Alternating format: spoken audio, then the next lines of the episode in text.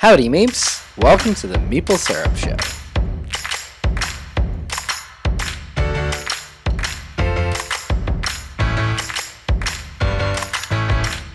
Hello, everybody. Hello, everybody. I think Jesse, you got you started maybe, maybe a, a little bit early there, but uh, welcome one and all to the Meeple Syrup Show.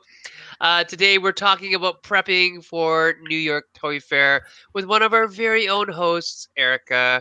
Um, she has been to not one but two New York Toy Fairs, and she's getting ready to go for her third, uh, bringing all the chickens with her. And uh, Chickens. But not their heads. There are that other animals. There are other animals. oh, like Are what? they also headless? No. Is it's this a game actually super headless animals? adorable. 'Cause that No, no. super cool.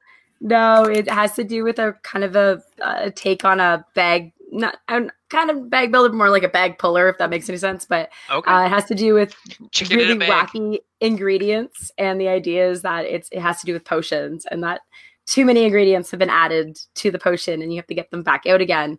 All Uh, and so it's all these fun, random little objects that you're trying to sort and quickly Mm. find. Okay, cool. And, and we'll talk about um, everything that we've been designing and playing lately, like right now. Why don't we talk about that now? So let's talk about what we've been playing lately. And, and you know, if you haven't been playing, let's talk about what we're designing lately. So go ahead, Jesse. I'm going to call you out. You always call me out. You're so know.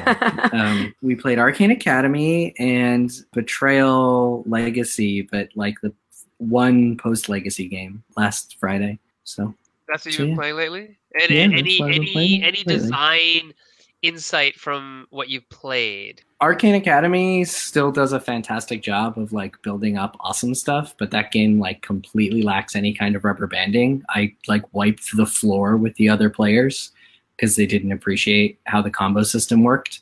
Uh, And, the chaining. how the chaining works, but of course I did, so I won by like 50 points. yeah. Is that because you've played before? Yep, and none of them had. Uh, well, yeah, that that that'll happen, Um, right? Yeah, and betrayal is still betrayal. So. Yeah. Okay. and Erica, what have you been playing lately? I've mostly been in design mode, trying to get ready for New York Toy Fair because this is uh there's kind of only two main times in the year where if I've got something that's more either toy or kid based, there's kind of only like New York Toy Fair and then for me personally, just for timing, Gen Con Yeah. are the only times I can kind of see those uh, bigger kind of mass companies, the ones who are not afraid of things like plastic or, you know, where the toy is kind of central to the game idea. right. You know, so that's not necessarily the the expertise of a lot of stuff of the regular kind of hobby cons. So if you have those kind of ideas, and that's kind of what we're going to talk about today, the best kind of places to go is when where those guys show up. Like, so where does Hasbro, Spin Master, Goliath, Mattel, all those, where do they show up? Right. and so you kind of need to be there too. So yeah, working on some cute, some really cute stuff actually. And then other than that, I think I've kind of just been purchasing lots of pieces of things or games purely for gutting purposes, so you've actually bought like whole games to like pull apart to use in your games. just for the bits. hey, come on. bits. Sometimes if something's like nine, ten bucks and it's full of plastic or wood that would cost you so much more somewhere else, I'm gonna buy the game. Mm. You, more power to you. More power to you. Uh, so lately, I think all I've been really playing is a game called Ruins of Mars, which is a game that Scott uh, and I are developing, and Jesse's played it. Um, and so that's all I've been working on lately. Is uh, not not all I've been working on lately, but that's I've been playing lately. Um, also been working on some stuff with Jess and his wife um, Kalana for um, Lucky Duck. So been playing a lot of Kingdom Rush, been playing a lot of Ruin of Mars, and interestingly enough, uh, oh Jesse, I should tell you this because uh, you don't know. I didn't tell you yet today. Scott emailed me today and said, "Hey, faculty." Uh, just met and we had discussed uh, making a board game design course at Fanshawe. Nice. And he's like, would you be interested? he said, hell yes, I'd be interested. So that's just where Scott and I work. So it's uh, very funny that the School of uh, Language and Liberal Arts would be interested in that much more than my faculty would, which is a, a healthcare medical thing. So much more interested in board games over on the liberal arts side. And I, I guess it's just interesting because Jesse has just uh, is looking into positions in the U.S. in, in a lot of these types of positions. So It's amazing how many colleges and universities are creating board game courses now. Like that should really indicate kind of where things are going. hmm Yeah, and I, I mean it, it's it's nice to see. One of the things that I, I remember, even at the Waterloo, um, sorry, Wilfrid Laurier program, uh, when Scott Nicholson, who runs the lab there, was looking for additional faculty, they were like, "Yeah, you need to have contacts in the industry and all those types of things." And that's where college really actually shines. Is um, most of the professors are very very tied to the industry so it's it'd be really cool to see a board game design program at my college i would love that That'd be very Program or course? It sounded I like don't- a course. well i think it'd probably just start as a course Hmm. because a whole If it program enough- would be a lot of work well it I would was be gonna say if it gets be- popular enough and you get enough courses behind it, yeah it's I, I, I you know i mean i think we have a we have a game design program but it's definitely not analog oh, it's all almost certainly not. Right? Yeah. And so, yeah.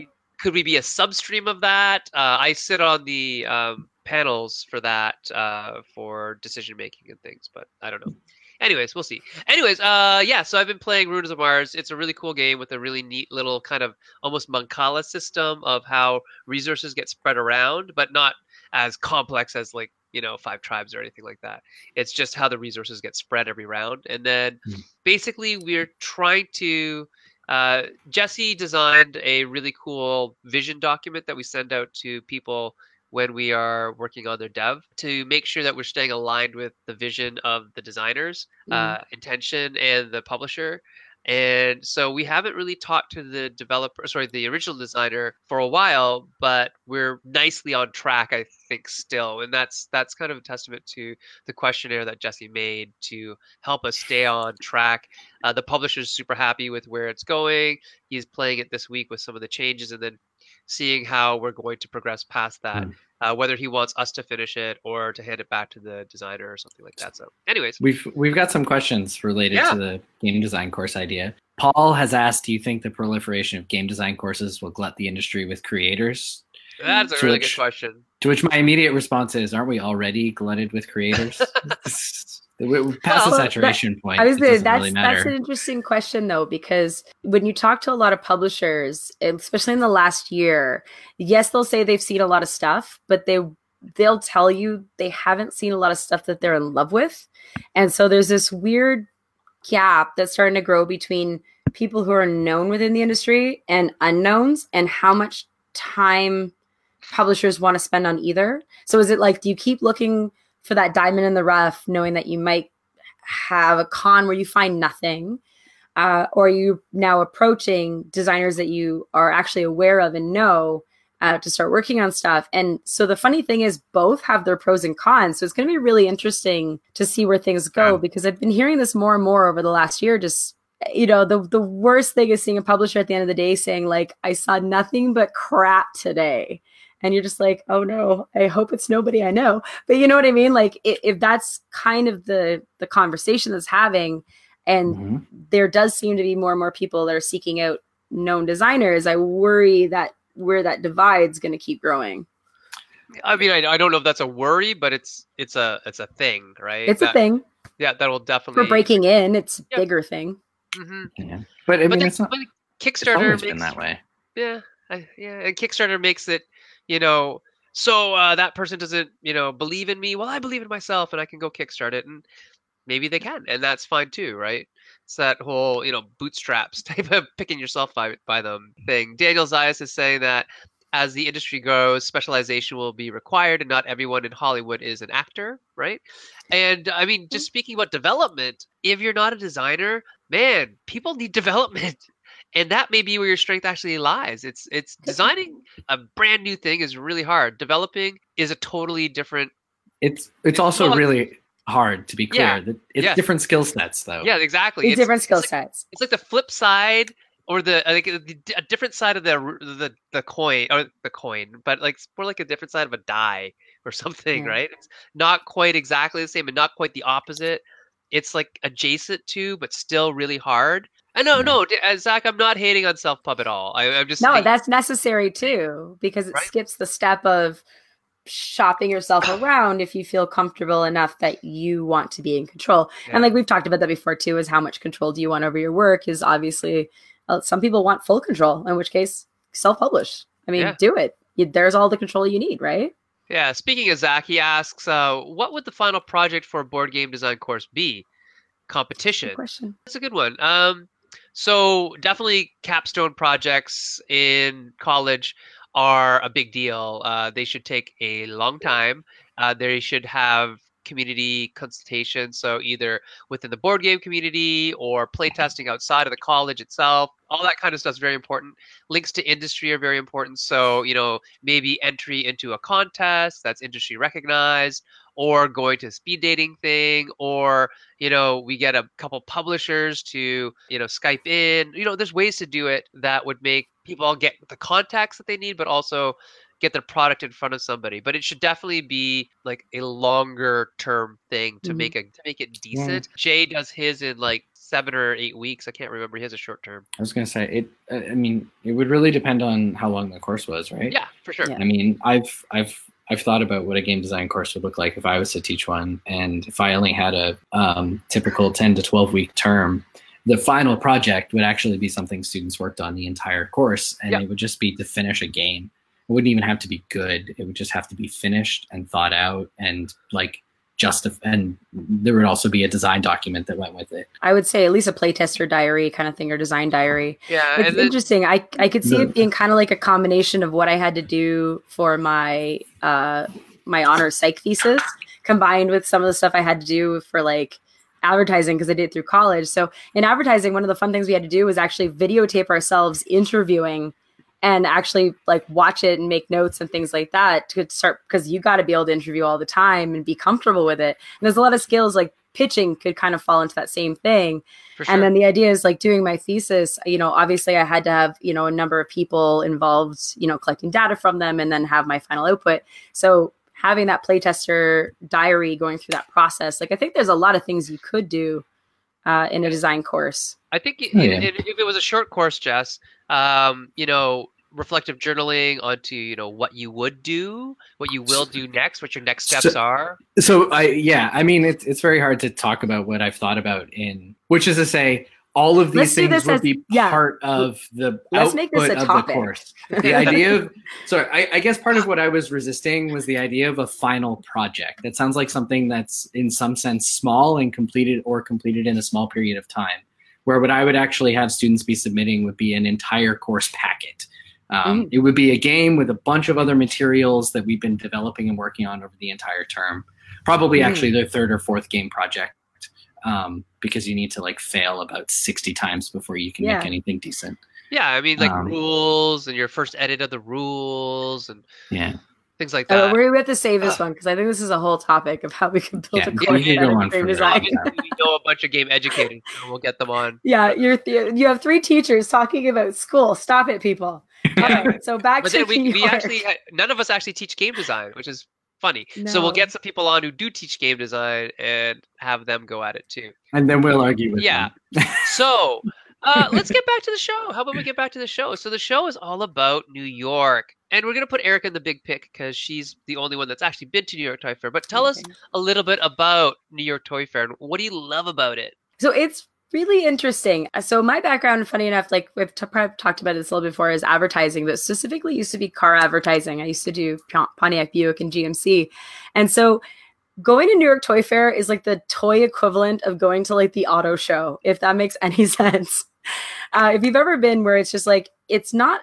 It's not like a regular con. Like this is the best way to put this is it's much more like a trade show. And so when you're on the floor, and I'll talk more about the floor as we go too, it's don't expect to necessarily be there to purchase things. It's not that type of con because this is for wholesalers and suppliers and retailers and things like that, like really high level a lot of the times. So it's people buying their stock for the year or the next year, or it's kind of crazy the timelines because everything is always a year prior. Like they they they compound actually pretty quickly. Uh, and that's it. That's their one timeline. Everything's decided in those couple of months. Everything's set for the next year, and your next chance is not until the next year.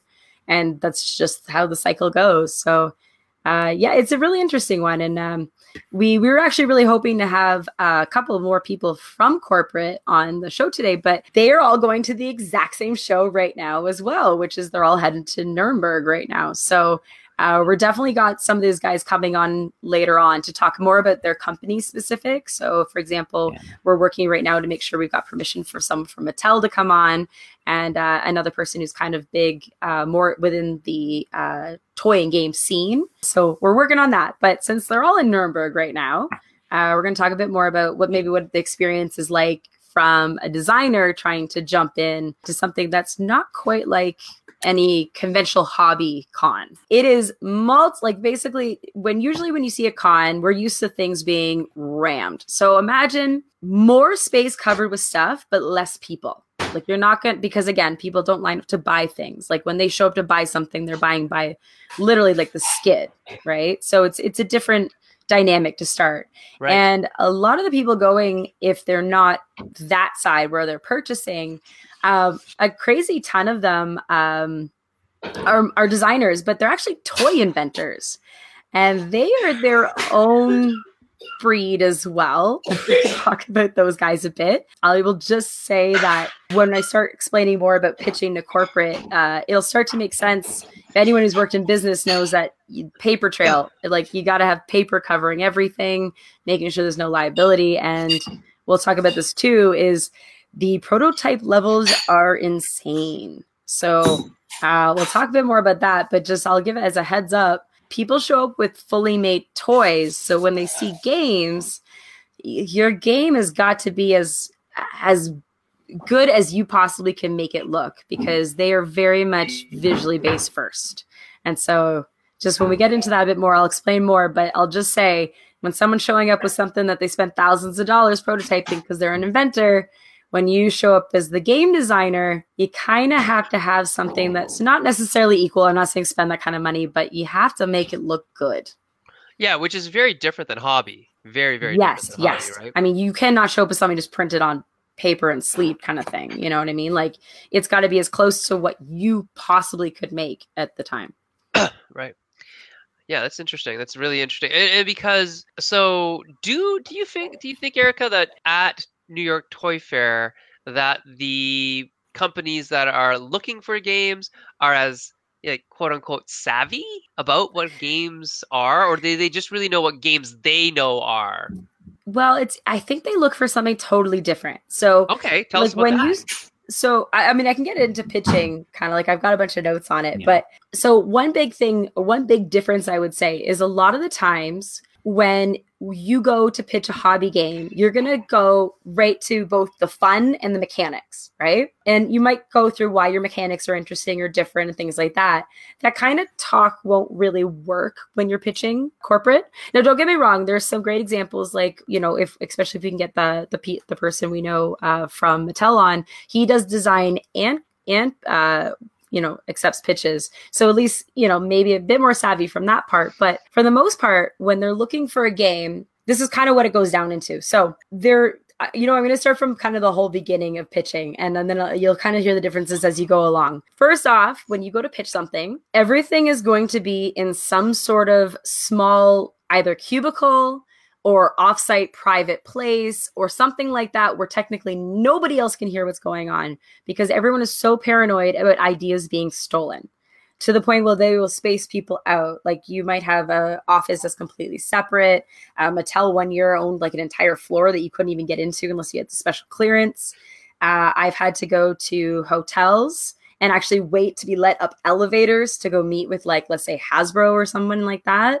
Mattel as well they'll do wacky things where they might rent out like uh, a hotel room that's got like a boardroom in it or like a, a you know like a dining room table sort of thing. They'll act like it's a boardroom but they'll purposely get a room that has like two uh, doors. So they'll put people out one to let people in the other so they don't see each other. Like it, it's a very different experience uh, if you're it's just kind of right now. you know fun to go to Get, get your best black suit and like reflective another sunglasses and part of it. So people, yes, are dressed in suits, high heels, you name it. You will probably not. I mean, again, most of these people are very official, very corporate, or they're head buyers. You know, they're they're there to impress. This is their job. They're here for their work, so they're dressed like it, which is going to be very different than a hobby where you see people walking around in like t-shirts and jeans. Uh, you will stand out if you're walking around in t-shirts and jeans.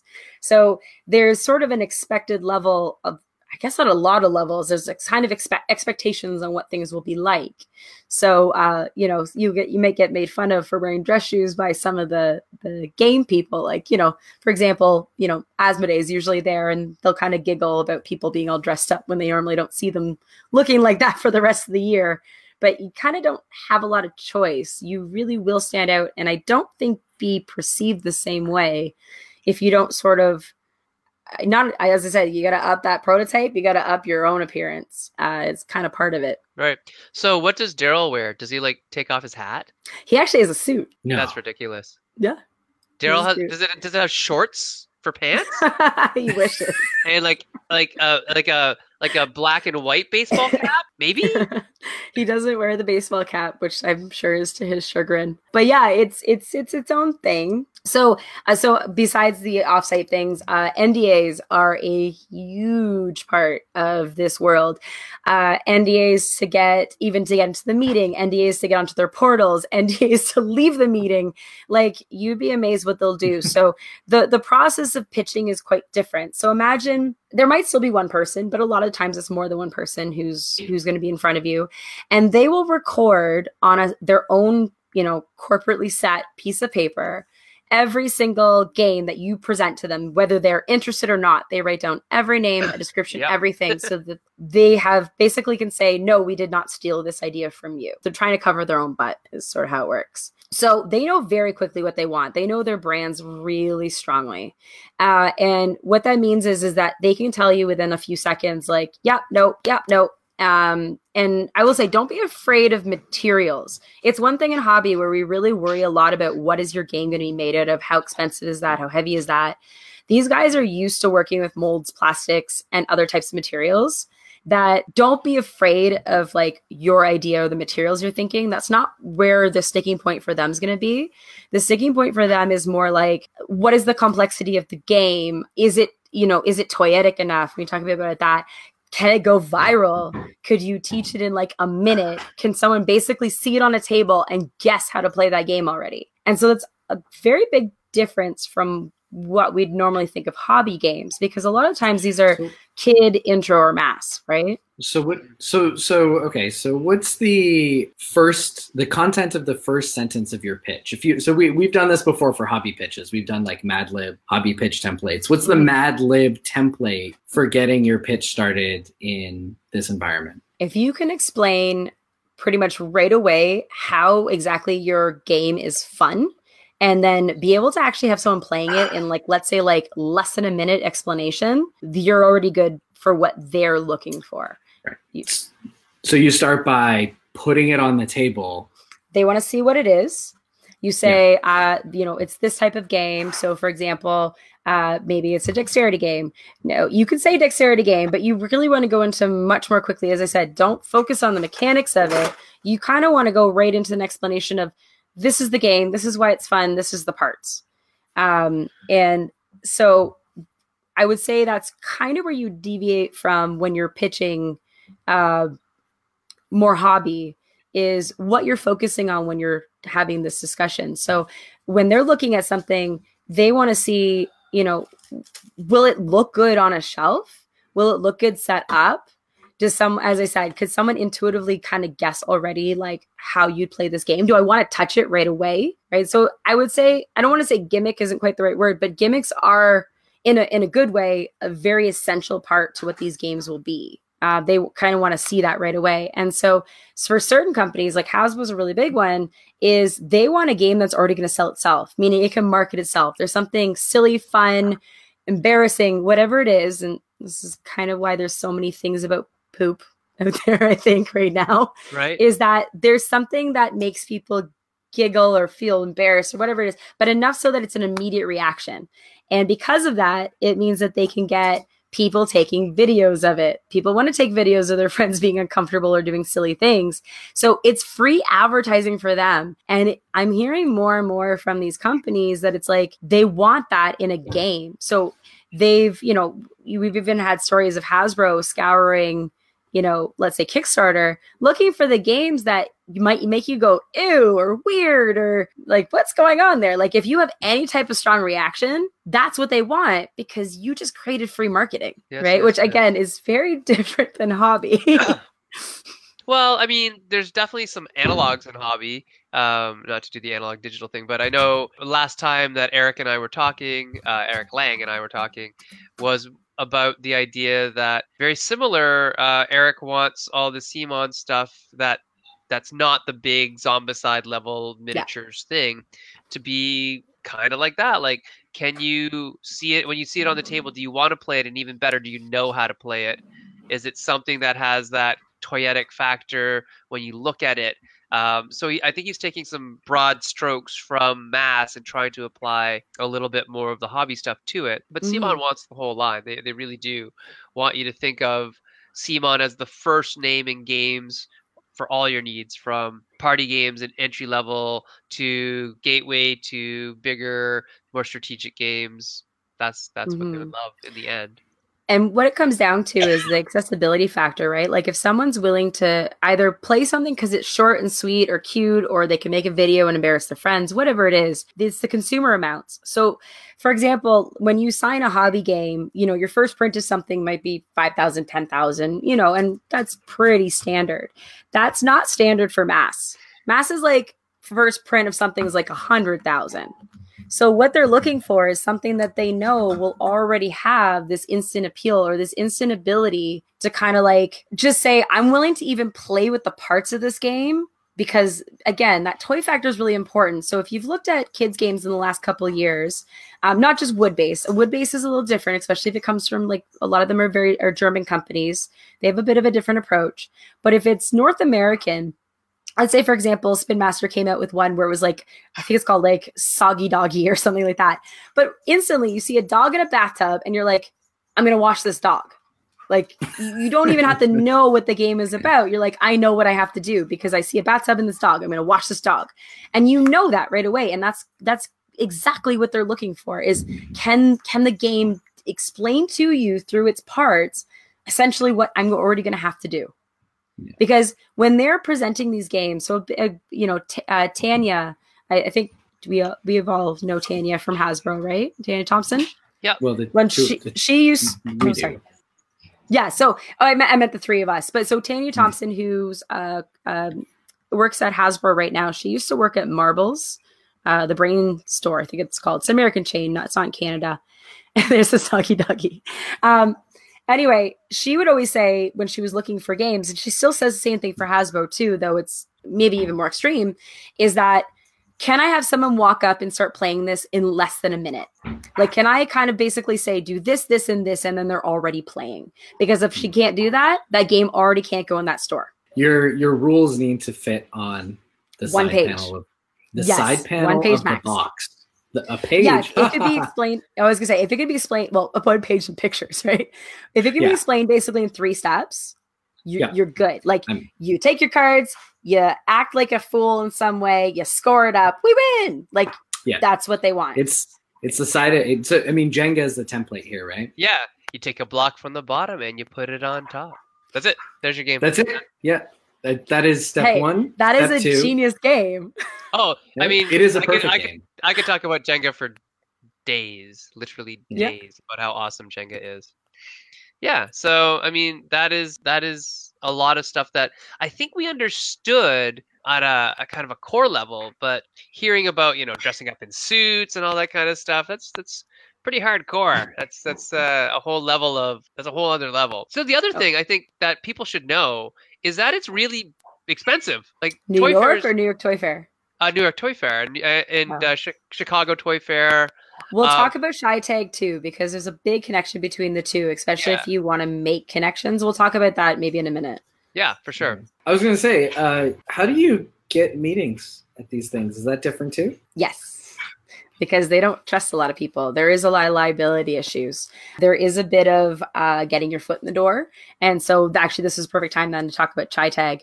Is ChiTAG, I, I haven't personally gotten to go myself, uh, but knowing the people who do and what their experiences are there.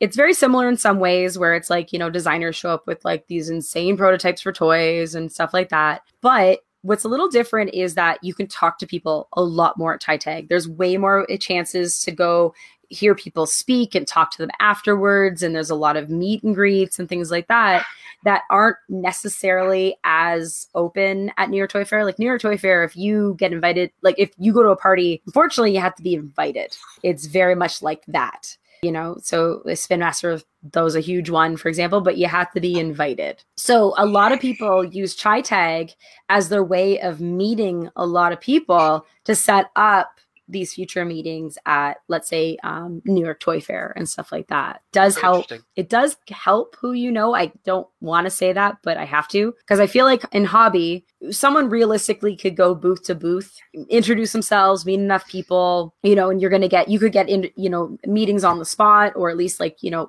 someone saying i've got time at the end of the day something like that that's not really going to happen here unless someone is like super nice because everyone's kind of in i hate to say corporate mode so everyone's like very focused and like straight file trajectory and where they're going. You can go up and introduce yourself don't get me wrong but i don't think you'd have the same success rate as hobby. They're kind of like oh who's this person? You know what i mean? Sort of thing so mm-hmm there is a bit of that. I would try to contact as soon as you could, as early as possible. I think most companies, the bigger ones, once you kind of get at least a, a response, they're pretty open about who is pitching. But I will say that they purposely fill up fast and their priority is people they already know. Yeah. Hmm. Yeah. Like, again, I hate saying that out loud, but it, that's at least what I've been seeing that you almost do need kind of like you know any other corporate world uh, you want those introductions if you can but there's nothing wrong with legwork but you'll get a lot farther with introductions. I mean it's similar to hobby in that way as well but hobby i think is a lot more accessible. More forgiving of not knowing yeah, people yeah, in advance. Yeah.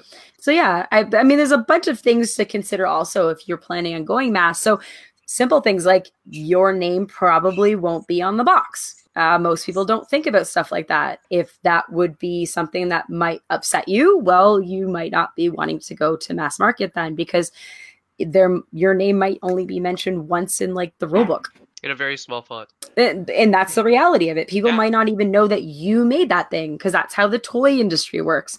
And so I think a big takeaway too is understand that New York Toy Fair, even from the gaming side, is still very much run by people who work in the toy industry. Yeah. And the toy industry is incredibly cutthroat. And the reason is is because as I said, people spend thousands of dollars on these prototypes because it can make them hundreds of thousands of dollars. And so people are secretive, people are worried about ideas being stolen, people genuinely act more like you took my opportunity than I would say hobby games sort of are. There there's a lot more mean I don't even know. Yeah, no maybe, maybe meanness or in toy inventors and i think it's Business. but i think it's a corporate culture that's come out of it i don't think it's the mm-hmm. person mm-hmm. per se i think it's what they've kind of been directed into how they're going to act so if you ever meet someone coming from the toy world and you're wondering why they're acting a certain way maybe they're being super competitive super secretive kind of acting like um, you know an opportunity taken by somebody else is something they're not going to mm-hmm. get is unfortunately that kind of is how the toy world acts. And so it seems very different from the hobby side when you're like, nobody took anything from you. I'm not going to touch your idea at all. Like, where's this coming from? Well, it's coming from the fact that it's so, again, if you meet people from the toy world, you may have to give them time to adjust to the fact that it's like, no one's going to try to take your idea or sabotage you or anything like that. Like we promise but obviously they're being conditioned to act a different way. Yep. Yeah. Cool. Before we move any further, I just wanted to read something that Eric posted. Eric posted, I've reached out to some companies through the New York Toy Fair uh, website. They have a system where you can input all the stuff you do and it shows you all the companies tagged with that stuff. So I got 25 curated companies that seem to be a fit. Then some of those have an online portal where you can try to get the meeting But Mhm. then Eric found out that a lot of these meetings are for them to meet with wholesalers or manufacturers, not to take pitches. So Yeah. he's, you know, it's still not all quite, you know, perfectly there. So here's something else to think about uh, is that a lot of mass companies they have internal designers. So Yeah. they have um, they have people who already work internally to make them games who are perfectly happy being salary and never getting their names on boxes, right? So they do have obviously like toy inventors that are part of their staff, uh, but again, most of the time when they're going, their focus might be more on the toy side, and then there's happens to be maybe that one person there to look at games. So it, I Hmm. wouldn't say it's necessarily their focus, but it, it it still is a great opportunity to go meet with you know mass game producers. Cool. Cool, cool, cool. Um, what would you say is the is the best thing about Toy Fair, New York Toy Fair? You know what? There's something really fun about walking into something that seems like the world's biggest toy store. Yeah. I don't know how else to put that because it's nothing but toys and games everywhere. And there's so much stuff you're like, I want one of those. I want one of those. I want one of those too. I mean, unfortunately, you know, my my kids get very uh, jealous when I send them pictures from like the Ty like beanie boos and things like that. Like it shows you the entire year. You can see what everything looks like coming out, Hmm. and they'll be like, "Can you?" Like my son will be like, "Can you get me the new Paw Patrol figures?" Like, nope, they're not in stores yet because they don't sell one-offs. Right. They're like crates So- and skids and Yeah, it's more like kinda uh, visual shopping. skids? Yeah.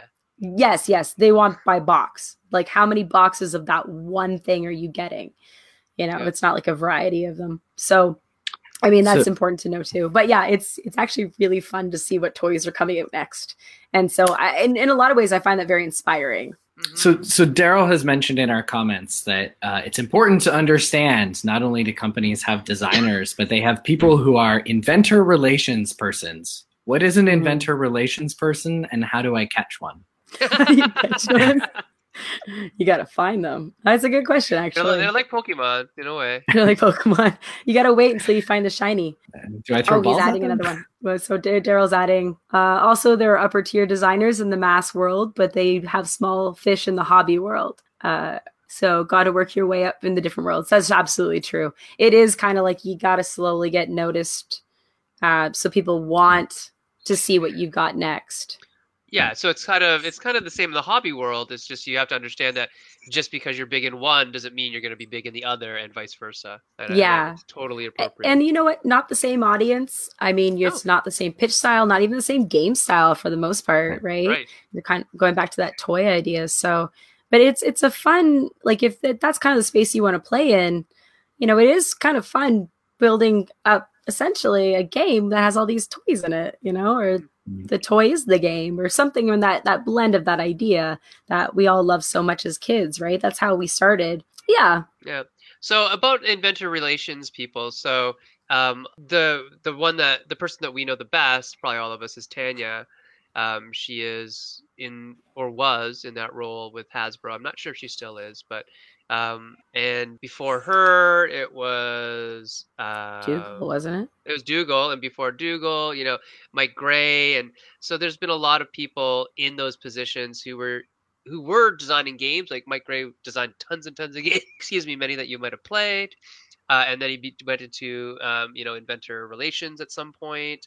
Uh, probably not as his main thing, maybe just something he did on the side for other people while he was doing there. So, anyways, yeah, I, I Yeah. think um, there's a lot of of stuff that is uh, happening behind the scenes that we just don't know because we've never been to Toy Fair. So it's it's, it's a it's a big deal. Um, so it's nice to know that it's not entirely inaccessible, but that you know being armed with some of the information that Erica's uh, graciously passed on to us today, and other people like Daryl have filled in on the the comments. Uh, I think that's great.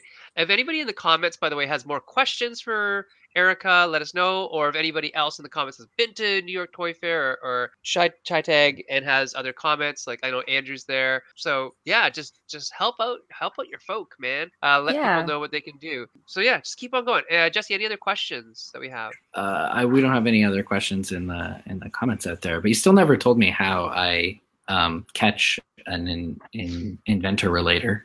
Oh, I was gonna say, I think you have to catch them kind of in in practice, which is hard because, as I said, someone like Tanya, she doesn't even um, she doesn't even necessarily come to the floor. She, uh, the way that Hasbro works is that she's usually set up in a hotel offsite. You will sit in the lobby and wait to be told it's your turn to come up, right? Um, you know, once they know that, let's say, for example, you know the last person's left. Because again there's some reason they don't want you seeing each other. But yeah so the, the hard thing is if they're hiding up in a hotel somewhere it would be really hard to meet them unless somehow you're able to reach out and actually get a response. That's why as as and daryl's kind of saying right now i re- recommend ChiTAG. It's the same thing i was saying before is there more and more what i'm hearing is there's a lot more uh, chances for that one-on-one meeting where most people going there are already within that world Mm-hmm. And it's, but they're maybe more relaxed than New York Toy Fair is, right? New York Toy Fair, they're they're. Like I bet you Tanya's got like more than two thirds of her entire thing booked before she shows up. That's just inventors she has to meet with. And then maybe the rest of it can be slotted with a couple extra things she might get to see. Mm-hmm. You know what I mean? Mm-hmm. Yeah. yeah. I mean, um, a really good thing to remember too is that no matter what convention you go to, if you know sort of where people are hanging out, you need to be hanging out there too. And so, you know, Gen Con is Gen Con or, or which one has the bar on too? Is it Gen Con or Origins? That's Origins. I was like, there's everyone just knows whatever bar it is that whatever hotel bar it is mm-hmm. that's attached to the convention center is most likely where you're going to show up with like the publishers are going to show up after the fact or or you know that uh there or the inventors might be there or the inventor relations might be there and there's a couple of really good people to know too so uh, i actually Daryl's beating me to this before I even say anything. Uh, so Mary Couzin is an amazing person to reach out to because she she seems she just seems like an incredibly friendly person just an incredible person in general. Uh, i know that she's responded to just like random people sending her questions about like how do i get this? How do i do this? And so one good thing to know about new york toy fair too is that people like that are there. There are usually uh, kind of i think er, you know that monday tuesday night sort of thing where you know, it's kind of the end of the New York Toy Fair, but people are still around. That tends to be when there's a lot of get togethers mm-hmm. that if you can kind of like tag along to one and to meet people kind of like within the industry who are hanging out at whatever restaurant or bar at the time because a lot of times they'll actually rent the place out. So it'll be nothing but you know publishers inventors you know relations things like that.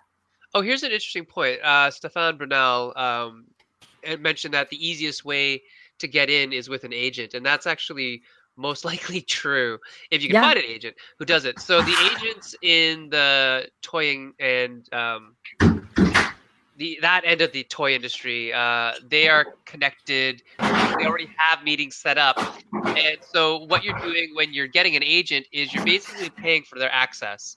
Um, mm. That they will, in lieu of you, present your games, pitch your games, or your product, toys, whatever it is, the people they already have a, a really good relationship with that they know like on a first name basis they talk to all the time at every show that type of thing uh, and the agent can get your foot in the door without you even having to be there and, and yeah. so that's another way to do it if you're not the type of person who will um, you know wants to travel or you know just can't stand the crowds or whatever or can't travel because of work or whatever other responsibilities you might have. The only thing about agents is that they take your they you have to pay them uh, and it, it can vary in different ways of how you pay them, but the most common way is a percentage of your royalties. Percent. Yeah, will yeah. go to them, and it can be a, a, actually a quite a large cut. It can go up to like you know even fifty percent. It all depends yeah. on how much work they're doing, how difficult that company is to get a you know in contact with. Like there's there were there was a time many years ago where to get in front of like a Hasbro, you you just couldn't right? You'd have to have an agent or you'd have to have been established in the industry already. So anyways yeah yeah i, I mean agents in uh, the toy part are definitely a big thing. And as you said like you know we just mentioned half the people that we would have loved to have come on to talk about you know how things work internally at their business they're all in nuremberg right now right? So not everybody can go fly to europe. You know you need someone who can do all that for Mhm. you. Just for, do you, uh, is Liz Lizbeth? Is she? Uh, she's technically an agent, isn't she? Lizbeth Elizabeth I'm just trying to think about board game agents. Doesn't she Yeah. represent people? Um, she's Thundergryph and stuff like that. But there, there are definitely agents out there for board games like Forge Next uh, and whatnot. Hmm. Yeah. Uh, sorry, I think I said there was a good comment a minute ago. What someone I said something. Someone said a sneaky tip. Oh, uh, that was Daryl. Uh, Sense put the, Oh. put it up. Go during setup. People don't have meetings, and many inventor relations people and owners want an excuse to set step away from setup. and let the volunteers finish.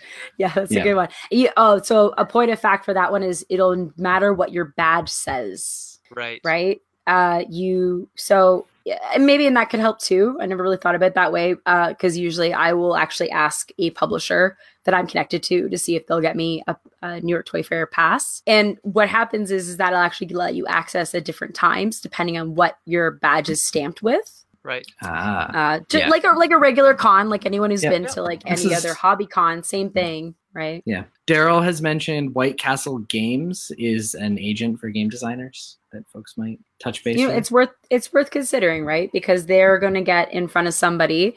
They might have you know several games they're, they're representing, but as I said, when you go to anybody, uh, they basically want to speed round it. If they don't see anything they like, they'll just be next, next, next. And I guess that's another thing to say too is don't show up with one game that would definitely not benefit you in any way. Um, at the very least, especially if this is like you know you your first time in front of them, maybe show a bit of a variety of what you're capable of. Because if you show up for one game and you, they're not looking for anything like that, you're already done. They'll just say, "Nope, we, we don't need that this year." Like that's Five it second meeting. and that's it and you don't want to do that to yourself so as i said i would recommend you you really do want to have a, a few things ready to go that maybe show a little bit of scope on your end and i will say the only time that i've ever sort of been disappointed by kind of this the mass pitching and it's just a heads up because it took me a little bit to kind of be okay with this idea and still makes me think about it sometimes is be prepared to be told there's too much game. It is a very strange thing to wrap your head around, but as hobby designers, even when we think we're being light, we are probably not being light enough. What it goes oh. into is it's that complexity level and again, how long does it take to explain? So Mhm. I, it's happened enough times now where I was basically like, this is a really cute idea, or I like this element of it, or I like that this lights up, whatever it is, but there's too much game here. How would you pull that back? Yeah. No, I can see that as being a thing. So just be mindful of it. Yeah. that, Don't be and right? yes, and they're not tell like because at first it sounds like so you want a toy that has you know maybe one mechanic, but that's kind of what they're asking. Yeah. In a lot of ways. Yeah, and and not to think that it's like not that there's no game there because the first couple times I heard that I was like, so you want a toy, and then you're like, no, no, no. What they really want is they want something that, as we said, like that Saki Doggy example. I want to see it. I already want to touch it, and I probably know like 75% of what I'm going to do before I even Yeah. start. Rules in three pictures, right? Yep. And if you've got too much game, like one way that you can figure out for yourself if you've got too much game is if you can't do the rules in three pictures. Um, Pretty much.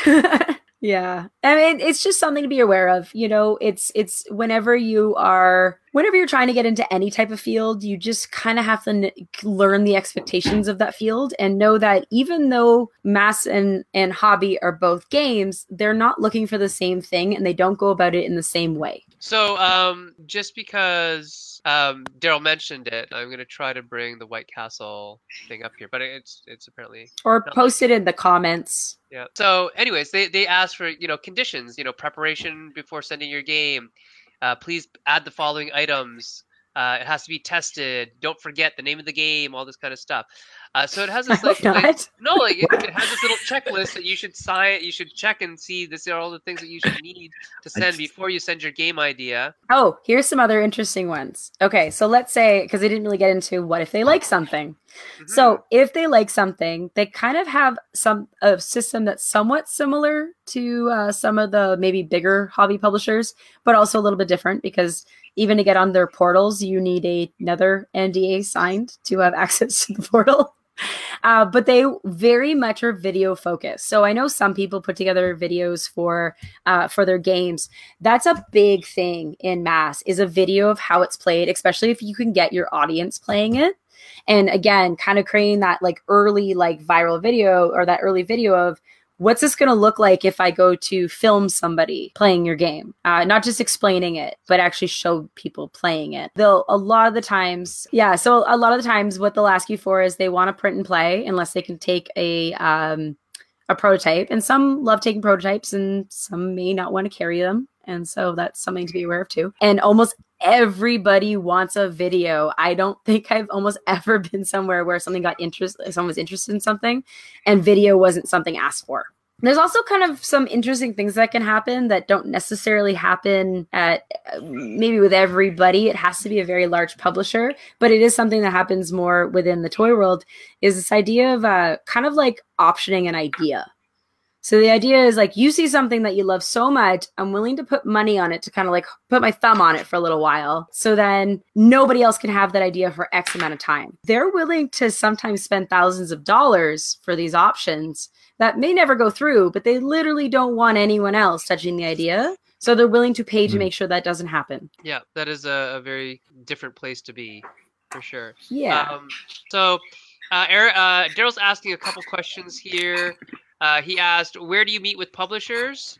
And which I think you've answered a little bit, but then he also yeah, I don't think he was there when we were talking about the hotels and the yeah. separate yeah. office booths and all that uh, kind of so, stuff. Uh, Daryl's asking, how long does it take for people to follow up? So that's an interesting one because they actually have their own schedules that I find in some ways I think they stick to them a bit better. But um, I mean, anybody who sends you you asks you for something, it's always good to get a deadline or timeline of when you expect or when they expect you to send something and then when you, they expect to get back to you you really should ask these things because ideally you might want to show these to somebody else and you don't necessarily want to do that if you've kind of committed it to somebody already, right? So yeah. just be clear if you're leaving something with them and you know that you've got a similar audience coming up at, let's say, Gen Con, are you going to get back in six months?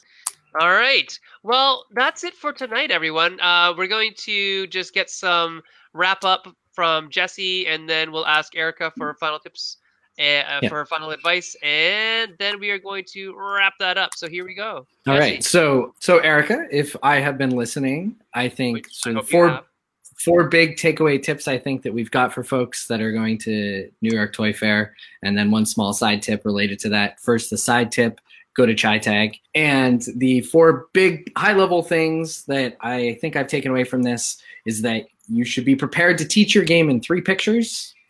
You need to dress to impress. It's a professional event and go to socials and meet people. And you should also bring multiple games with you so that it's worth everyone's time. Did I miss anything? in terms of no that's it the one last thing i'll say and this is true of hobby or mass please everybody if someone took the time to like you know sit down in front of you to look at your games, turn around and say, What are you looking for next? Mm-hmm. Like, just ask because you know what? They will tell you that, okay, you know what? We've got a whole card line coming. We need to fill it. We need one player games. We need puzzle games. We need, like, whatever it is, they will outright tell you, This is our focus because we have not filled this void yet. And don't forget to ask that because I don't think enough people actually ask that question when they have a publisher right in front of them. Say, what are you looking for next? Yeah, that's very critical. Even in hobby, that's critical there too. As I said, so. hobby, it's big in hobby, but uh, yeah, I would say it's any any meeting you have with any publisher, please ask them uh, because then you won't show them something that honestly is kind of a waste of both your times, right? It, especially if you know each other already, and it's not about kind of, you know, that that first introduction of showing off like what you're capable of. Right. Perfect. Mm-hmm. So uh, just for the last things here, I guess that's your final piece of advice, Erica. Uh, but how do we get in touch with you? How do people get in touch with you if they want to get in touch with you, Erica? So, besides all of us can be found on the Meeple Syrup page. Uh, if you tag us, we do respond. But I, I also am on uh, Twitter at Frenemy Games, Frenemy with an I to emphasize the friend. And Jesse? I am the Meeple Syrup page. Okay, you are the Meeple Syrup page, and you can find me on Twitter at Sen-Foong Lim, uh, as well as on the Meeple Syrup page with Jesse. Yeah. All right. So thanks very much. Uh, what are we doing next week? Dissecting the game. Oh yeah. So it's our, our, first, first jump into. Yeah, and so the idea is just for the audience. This is a new one because we have a lot of mechanics talk, and so it's kind of an excuse to focus on all the mechanics that are in within one game and sort of how all the elements of play come together. So don't necessarily think of these as like reviews. What we're really doing is obviously we'll probably share our personal opinions on stuff, but we're really going to be kind of pulling apart how the game, you know, is played and how it works and what things we kind of think really work or don't, or if we agree or disagree doesn't really matter. Yeah, design decisions, design design interesting like things that are interesting design wise for us. So mm-hmm. yeah, looking forward to it. Yeah. All right, we'll see you guys all later.